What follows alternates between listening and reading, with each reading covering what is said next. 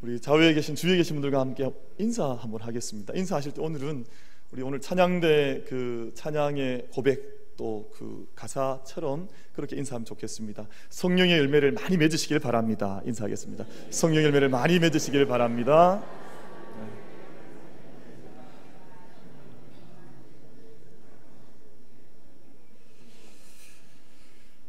예, 저희가 오늘 3월 첫째 주일이기 때문에 같이 하겠습니다. 구호 준비. 야분 원래 운동회 할 때 하시는 거고요. 우리는 자, 다 작전 짠 게 있는데 저희가 한 달이 지났기 때문에 벌써 이렇게 뭐 한 수십 년이 지난 것처럼 저희가 아마 그게질 수 있는 것 같아요. 우리 구호 준비하면 우리 지난번에 어떻게 약속했냐면 주님 이렇게 하기로 했습니다. 기억 나십니까? 지금은 봄이고 장, 그때는 겨울이었기 때문에 잘 기억이 안 나실 수 있습니다. 제가 다 이해해 드리겠습니다. 구호 준비. 우리는 우리는 우리는 우리는 우리는 아멘. 아이 잘하셨습니다. 박수 한번 하겠습니다. 우리 4월 달쯤 되면 괜찮겠죠? 어, 제가 근데 이렇게 봤더니 저는 저를 다 보시는 줄 알았더니 다 눈이 옆으로 가 거예요. 눈이 저를 보시고 하셔야지 뭐 옆으로 다 이렇게 가셔서 어, 우리 한 4월쯤 되면 편안하게 우리 함께 구호하실 수 있도록 그렇게 기대하고 있겠습니다. 음, 저희 오늘 찬양 너무 감사합니다. 찬양 감사드리고 그 한 일주일 매일 나오셔서 연습하셨습니까? 저 오늘 들으면서 이렇게 같이 찬양에 참여하면서 아우 매일 연습하신 것 같다 하는 그런 느낌 받았습니다. 우리 대장님 또 반주자님 또 우리 주의자님 모든 대원 한 분 한 분 또 우리 오케스트라 같이 또 늘 연주 또 수고하시는데 우리 앞에 앞서 수고하는 우리 일꾼들 그리고 우리 또 사실은 보이지 않는 일꾼들도 많이 계세요. 오늘 특별히 장로님께서 우리 구석구석에 계신 모든 분들 위해서 같이 또 기도 대표 기도 때 기도해 주셨는데 뭐 주방, 주차, 방송실 방송실도 참 어렵습니다. 제가 이렇게 성격이 좋아 보입니까? 제가 이렇게 좋아 보이지만 사실은 그 제가 좀 까칠한 데가 있습니다. 그래서 제가 방송에 좀 문제가 있으면 늘 이렇게 뭐라 그래요. 그래서 좀 잘해라. 그러고 뭐 이렇게 제가 뒤에서 보이지 않게 좀 이렇게 좀 못 살게 굽니다. 근데 그 보이지 않는 곳에서 늘 수고하고 그러시거든요. 우리 교회 모든 곳에 보이지 않게 수고하는 우리 일꾼들. 또 저는 우리 청년들도 감사해요. 왜냐하면 청년들이 그 지금 우리 예배 가운데 2층 우리 중층 그 오른쪽 끝쪽에 청년들이 앉아 주로 예배를 드리는데 사실은 오후에 찬양 청년 예배가 따로 있는데 또 우리 어른들과 늘 함께 예배를 힘써 드립니다. 우리 교회 안에 사실 함께 격려해야 될 식구들 너무너무 많은데 어, 우리 자신에게든지 또 우리 성도님들께든지 우리 같이 격려와 사랑의 박수 한번 드리도록 하겠습니다. 같이 한번 박수하겠습니다.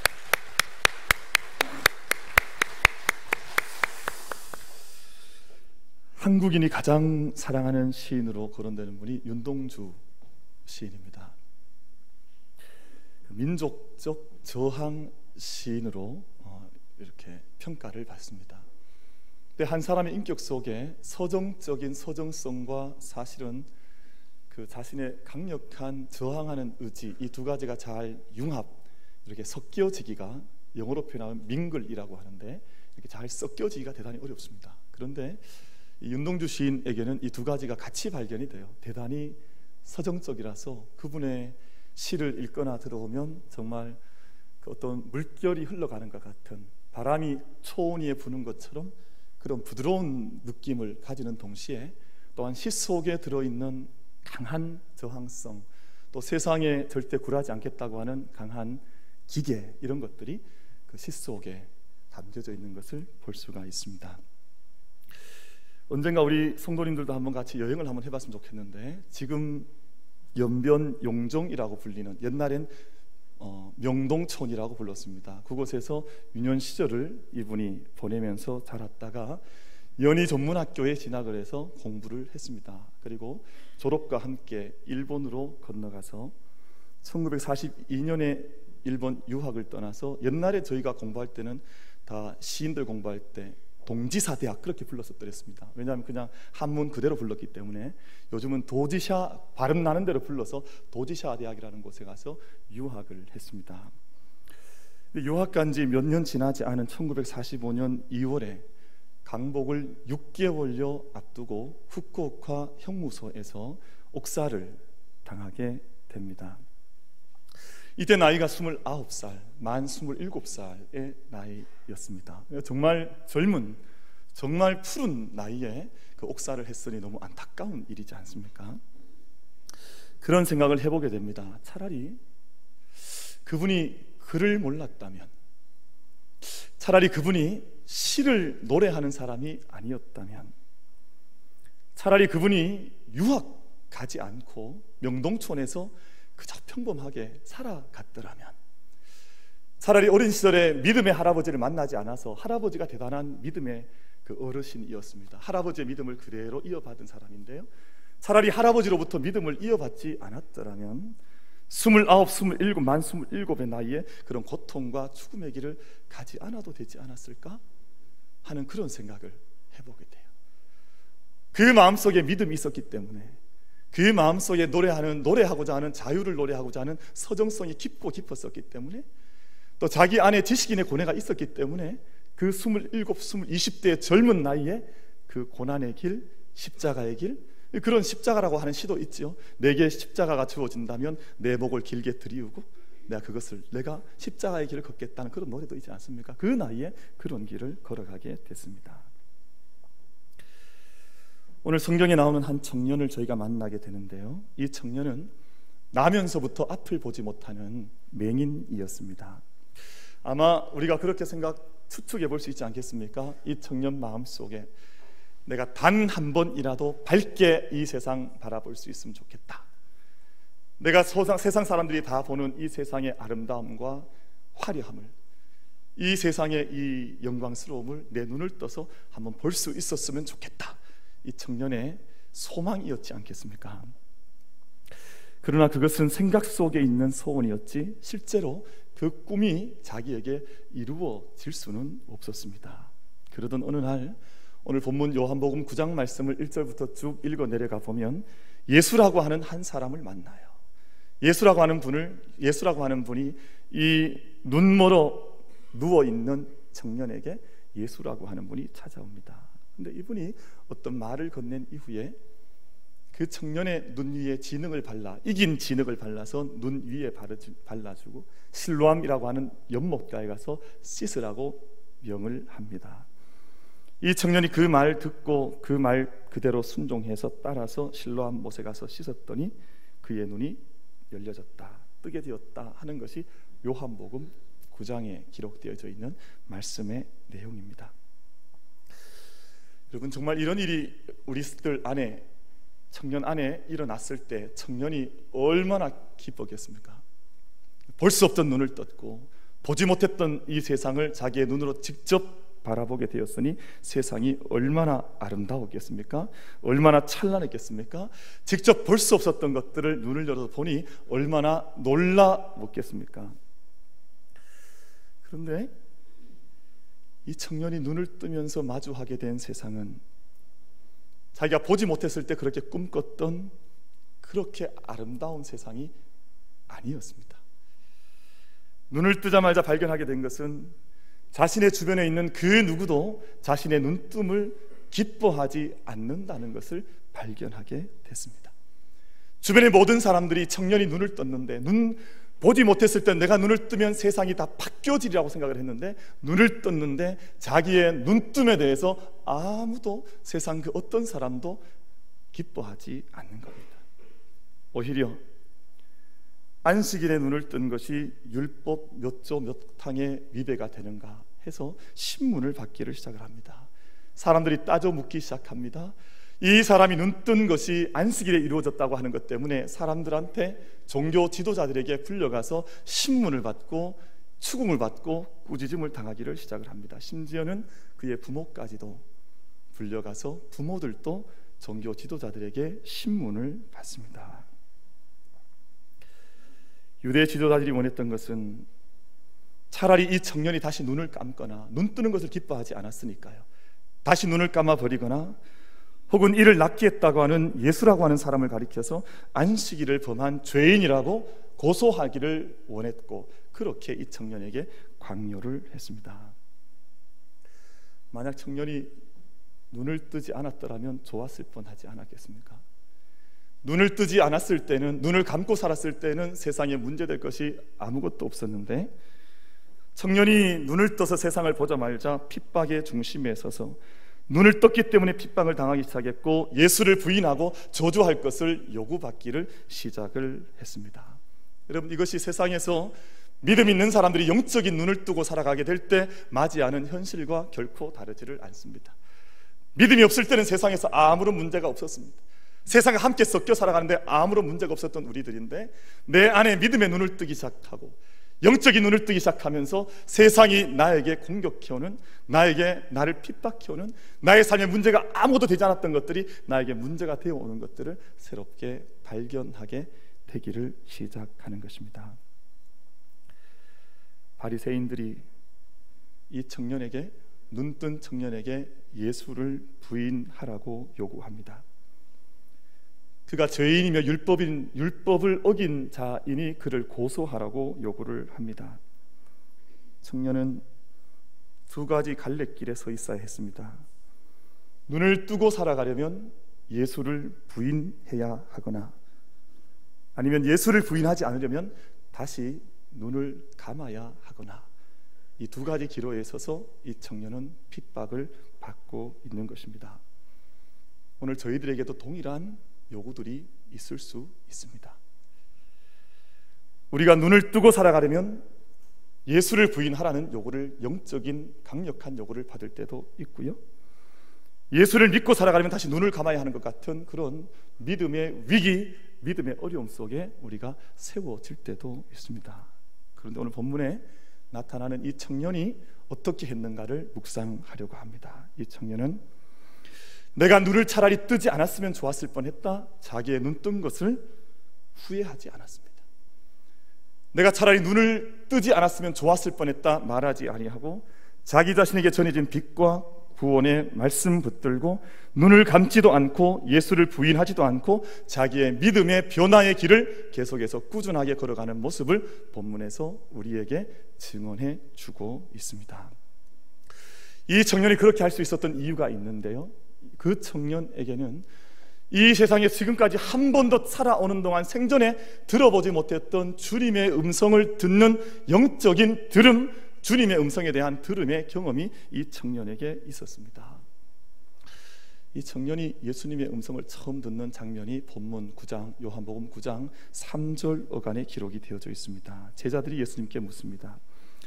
이 사람이 맹인으로 난 것이 저의 죄입니까? 누구의 죄입니까? 자기 때문입니까? 아니면 부모 때문입니까? 하는 질문을 던지게 됩니다.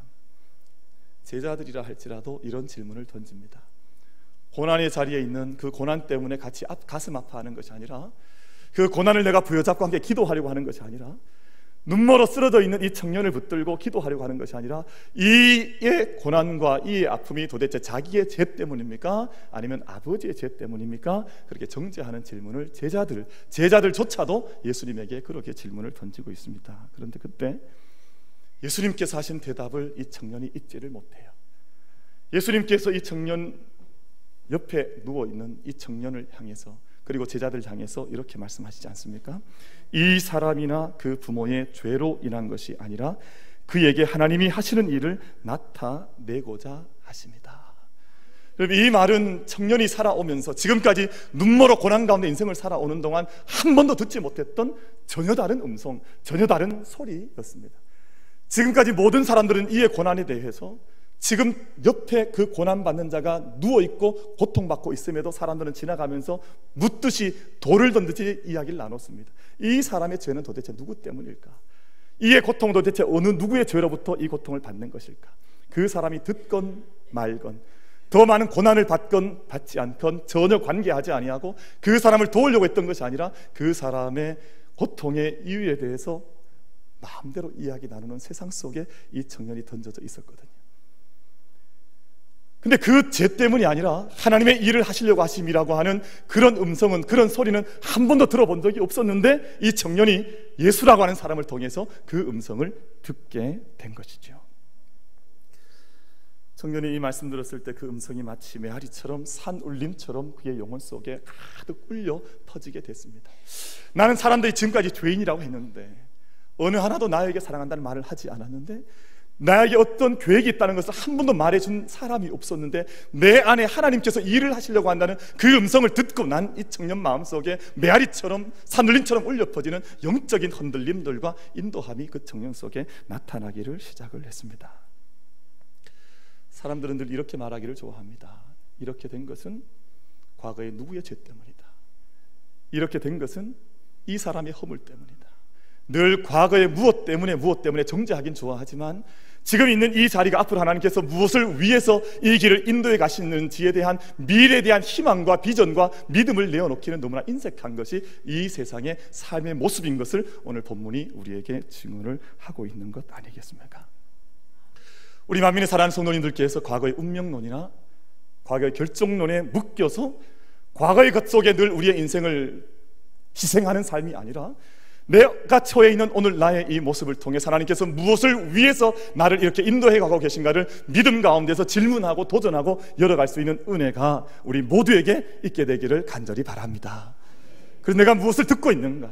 내가 어느 소리를 듣고 있는가? 세상에 수많은 소리들이 우리에게 들려주고 지나가고 있는데 내가 그 가운데에서 정말 하나님의 소리, 하나님의 음성, 그분의 말씀을 듣고 있는가에 대한 진지한 물음을, 그 진지한 분별을 우리가 가져야 할 이유가 거기에 있는 것이죠. 어머니 뱃속에 있는 태아는 두 가지 소리를 듣는다 그래요. 아기가 이제 어, 어머니 속에 이렇게 좀 전에 제가 이제 예배 올라오기 전에 우리 일부 예배 올라오기 전에 저기 호주에서 소식을 하나 받았습니다. 우리 장근섭 집사님 그 우리 따님인 지현이죠. 우리 호주에 가서 지금 이민 생활 하는데 오늘 새벽에 아기를 낳았답니다. 그래서 호주에 소식이 왔어요. 그러니까 그것도 감사하고 또 우리 박주훈 장로님 우리 둘째 따님 우리 진영 자매 지금 몸을 틀고 있는 중이랍니다. 그래서 열심히 지금 아침을 병원에 가서 지금 해산을 위해서 지금 몸을 틀고 있는 잘 출산할 수 있도록 우리가 잘 기도해 주시길 바래요. 이 아기들이 이제 뱃속에 있지 않습니까? 뱃속에 있을 때 어머니의 소리 두 가지 소리를 듣게 된다는 것입니다. 하나는 내부적인 떨림과 진동, 울림의 소리를 아이들이 분별을 하고 듣는다 그래요. 8개월 이전까지. 그리고 8개월이 지나고 나면 아이가 어머니가 입으로 얘기한 모든 것들, 어머니가 입으로 공간을 울렸던 그 소리가 어머니 뱃속을 통해서 다시 들어오는 어머니의 말소리, 음성을 듣게 된다는 것입니다. 엄마의 장이 움직이거나 몸 안에 있는 어떤 기관들이 움직이는 소리를 그 진동을 들으면서 아이들은 부드러운 리듬감을 아이들이 느낀다는 거예요. 신기하지 않습니까? 그리고 심장의 박동 소리, 어우러지는 하음을 통해서 아이가 안정감과 평온함을 느낀다는 거예요. 근데 그것이 이제 좀 정서적이거나 아니면 영적이거나 이런 영향이 8개월 전에 이렇게 심장 소리, 장 소리 이런 것을 통해서 아이에게 전달된다는 거예요. 그러니까 우리 산모들께서 함부로 음식을 막 드시면 안 돼요. 왜냐하면 이 장이 편하게 운동을 해야지 막 꾸룩꾸룩꾸룩 소리 이러면 안 된다는 거예요. 그러니까 아이가 이 소리를 통해서도 좋은 느낌을 가질 수 있도록 평안한 안정감을 느끼도록 하는 게 좋은 거죠. 8개월이 지나면 그때부터 음감을 느끼게 됩니다. 이때 발달되는 청각 기능에 따라서 말과 언어가 영향을 받게 되는데 이때 듣지 못하면 아이는 말을 하지 못합니다. 이때 어떤 음성을 들려주는가에 따라서 아이의 지각과 말할 수 있는 능력이 그때 결정이 된다는 겁니다. 태아의 목소리와 언어 발달에서 가장 중요한 것이 그래서 엄마가 어떤 소리를 내고 있는가 하는 것이 가장 중요하대요. 이런 실험을 하면 안 되는데 옛날 로마 제국에서 왕이 언어에 대한 연구를 하기 위해서 신생아들을 대상으로 노예 아이들을 대상으로 한 실험을 했습니다. 신생아들 아이가 태어나면 데리고 와서 종들에게 이 아이들을 키우게 했습니다. 먹이게 하고 돌봐주는데 대신 아이들에게 아무런 말을 들려주지 못하도록 했습니다. 말을 건네지 못하게 하고 단지 먹이는 것만 아이들에게 먹이고 자라나게 했습니다. 그 아이들이 몇 년 잘 자라갔는데요. 3, 4년이 지나도 아이들이 아무런 말을 하지 못합니다. 듣는 바가 없기 때문에 아이들이 말을 할 수 있는 능력을 잃어버리게 된 것입니다. 아이들이 성장한 후에도 목소리를 낼 수 없었고 지능은 떨어져 갔고 사춘기 정도를 맞이할 때 아이들은 죽어갔다 하는 실험의 결과를 얻었습니다. 듣지 못하면 사람은 살아갈 수가 없습니다. 사랑하는 성도 여러분, 내게 주신 말씀, 세상의 수많은 소리들이 울려 퍼지고 파동을 일으키고 우리 길을 지나가는 가지만 우리가 우리에게 들려주신 하나님의 음성과 말씀 때문에 그 음성 때문에 이 청년이 예수님의 첫 말씀 부여잡고 너에게 하나님께서 너를 통해서 일을 하시려고 한다고 하는 그 말씀 부여잡고 자기의 자신을 인생을 새롭게 일어났던 것처럼 우리들에게도 그러한 동일한 은혜가 있게 되기를 간절히 바랍니다. 내가 듣는 것 너무 좋아하죠. 너무 중요한 것입니다.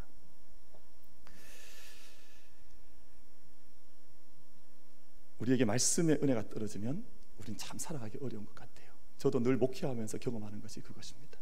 제가 며칠 전에 여기 옆에 대백마트에 갔다가 물건을 사려고 하는데 아이들이 막 조그마한 아이들인데 초등학생 뭐 3, 4학년 이렇게 된 아이들인데 지나가면서 자기들끼리 하는 이야기를 들었어요. 뭐라고 이야기하는 거 하니 너무 뛰어서 땀을 막 흘렸더니 당이 떨어지는 것 같다 이러더라고요. 제가 깜짝 놀라서 무슨 아이들이 당이 떨어지냐 아이들이 아이들이 할머니한테 그 얘기를 많이 들었나 봐요. 뭐 누구한테 들었는지 모르지만 내가 운동을 너무 열심히 했더니 당이 떨어지는 것 같다 그러면서 초콜릿 막 고르고 이러더라고요. 제가 참 신기해서 한참 웃었습니다. 우리 안에 있는 에너지 원들이 떨어지고 나면 뭐 아이들이 그런 얘기하는 것처럼 잘 살아갈 수가 없습니다. 근데 왜 우리가 이 세상에서 참된 생명의 능력을 잃어버리고 살아가냐 하면 하나님의 말씀을 가까이 하지 않거나 말씀이 내게 주신 그 말씀을 내가 온전히 꽉 붙잡지 못하기 때문에 우리가 정말 하나님 기뻐하시는 사람다운 삶을 살아가지 못할 때가 많이 있습니다. 저희 이제 말씀 읽기 운동하자 그러고 우리 말씀을 사랑합니다. 그리고 이제 저희가 이제 캠페인을 하고 한데 저는 참 감사한 것이 지난 2월 말까지 일독을 마쳤다는 분이 여섯 분이 이제 교회 보고를 했습니다. 너무 감사하잖아요. 여섯 분이 이제 보고를 하는데 한 분은 또 그 중에 한 분은 사독을 끝냈대요. 야, 벌써 이제 2월의 마지막이 오는데 네 번을 다 읽으셨다는 거예요. 너무너무 감사해요. 제가 나중에 어쨌든 저희가 다 이렇게 보고를 받고 나서 한번 격려 차원에서 같이 소개도 하고 했으면 좋겠는데 그럼 우리가 함께 말씀에 대한 관심을 함께 놓쳐버리면 전체적으로 말씀에 대한 관심이 떨어져 버립니다. 그러니까 말씀을 누군가가 읽기 시작하고 그 말씀의 능력이 나타나기 시작하면 함께 말씀의 운동이 일어나게 되는 줄로 믿습니다. 이 재단 가운데 우리 교회 가운데 하나님 말씀을 듣고자 하는 그래서 말씀을 읽을 때 어떻게 읽으셔야 되냐 하면 이 말씀이 나의 객체가 되면 안 됩니다. 내가 이 말씀을 읽고 있는데 내가 주체가 되고 이 말씀이 객체가 되는 것이 아니라 내가 이 말씀을 읽어 나갈 때마다 이 말씀이 주체가 되어서 내게 말씀하신 하나님의 음성을 이 말씀을 통해서 듣는 그 훈련과 그 방법대로 말씀 앞에 서는 우리 모두가 될 수 있게 되기를 바랍니다. 그래서 이 말씀을 읽을 때요. 내가 일독했다 이것이 아니에요. 내가 일독한 것이 아니라 하나님께서 이 온 말씀을 통해서 내게 66권의 성령을 통해서 내게 말씀하셨다고 하는 그 고백이 우리들 가운데 깊어질 수 있게 되기를 간절히 바랍니다. 그것이야말로 말씀을 읽어나가는 진정한 방법이 되지 않겠습니까? 그런데 오늘 본문 말씀을 보면 이 청년을 예수님께서 고쳐주시는데 그냥 말씀으로 턱하니 고쳐주시면 좋을 텐데 그렇게 하지 않으시고 침을 뱉으셔서 진흙을 이겨셔서 그 청년의 눈에 붙여주십니다. 그리고 그 눈에 붙은 진흙을 실로암이라고 하는 목가에 가서 씻으라고 말씀을 하십니다. 저희가 질문 던져볼 수 있죠. 왜 주님께서 그냥 말씀으로만 해도 고치실 텐데 바디메오는 그렇게 말씀으로 고치셨잖아요. 말씀만으로 고칠 수 있는데 왜 굳이 실로암까지 가서 그 눈에 진흙을 붙여서 이 눈을 뜨게 하셨을까 질문 던져볼 수 있습니다. 하나님께서 우리에게 때때로 메시지 주시기 원하시는데요. 이 세상의 사람들이 하나님께서 뭔가를 보여주심을 통해서 하나님의 메시지를 던져주시려고 할 때가 있습니다. 왜냐하면 사람들이 너무나 어두워져 있어서 우리가 보는 것들을 통해서 하나님의 우리가 듣는 말씀도 있지만 보는 말씀도 있다고 하는 것을 하나님께서 주님께서 가르쳐 주신 겁니다. 때로는 선지자들이 몸으로 하나님의 말씀과 마음을 표현했던 적이 있습니다. 호세아 선지자는 하나님께서 고멜과 그 음탕했던 고멜과 결혼하게 하셨습니다. 그걸 이스라엘 백성들이 다 보게 하셨습니다. 세상이 타락했고 어두워져 있지만 내가 너희를 이렇게 신랑과 같이 신부, 신부를 사랑하는 신랑과 같이 내가 너희를 사랑하고 있다고 하는 것을 보여주시기 위해서 호세아에게 고멜과 더불어 결혼하게 하셨습니다. 예레미야 선지자에게는 옹기장이 집에 찾아가게 하셔서 옹기장이가 옹기를 들고 깨뜨리는 것을 직접 몸으로 체험하게 하셨습니다. 왜냐하면 세상이 믿음 가운데 바로 서 있지 않으면 말씀 안에 서 있지 않으면 언젠가 이처럼 심판대 앞에 설 수밖에 없고 끼어들 수밖에 없는 인생인 것을 보여주시기 위해서 그런 영적 퍼포먼스를 하나님께서 행하게 하셨습니다. 히랍의 철학자였던 디오게네스는 대낮에 등불을 켜고 들고 다녔다고 하지 않습니까? 태양이 중천에 떠 있는 그때 등불을 들고 온 에베소 동, 동네를 향해서 뛰어다녔다 그러지 않습니까? 왜냐하면 대낮에 등불을 켜야 할 만큼 세상이 어두워져 있다고 하는 것을 보여주기 위한 하나의 퍼포먼스였습니다. 청년의 눈에 진흙이 발라진 것은 청년이 그 모습 보도록 하기 위한 것이 아니었습니다. 이 세상에 살아가는 사람들, 특별히 종교 지도자들, 바리새인들, 사두개인들, 당시의 유대 지도자들, 나는 본다 자랑하는 그 사람들의 눈이 얼마나 어두워져 있는지를 그 청년의 모습을 통해서 세상이 보도록 하기 위해서 예수님께서 그 청년의 눈에 진흙을 발라 주신 것입니다. 여러분 가만히 말씀 묵상해 보면 청년은 이 일을 부끄러워하지 않았습니다. 내가 볼 수 없는 것이 부끄러운 것이 아니라 도리어 보지 못함에도 불구하고 본다고 생각하는 사람들이 오히려 부끄러운 것 아닌가 하는 마음 가지고 예수님 말씀 붙잡고 실로암가에 걸어가서 뛰어가서 그 눈을 씻고 세상을 다시 바라볼 수 있는 시력을 회복하게 됐습니다.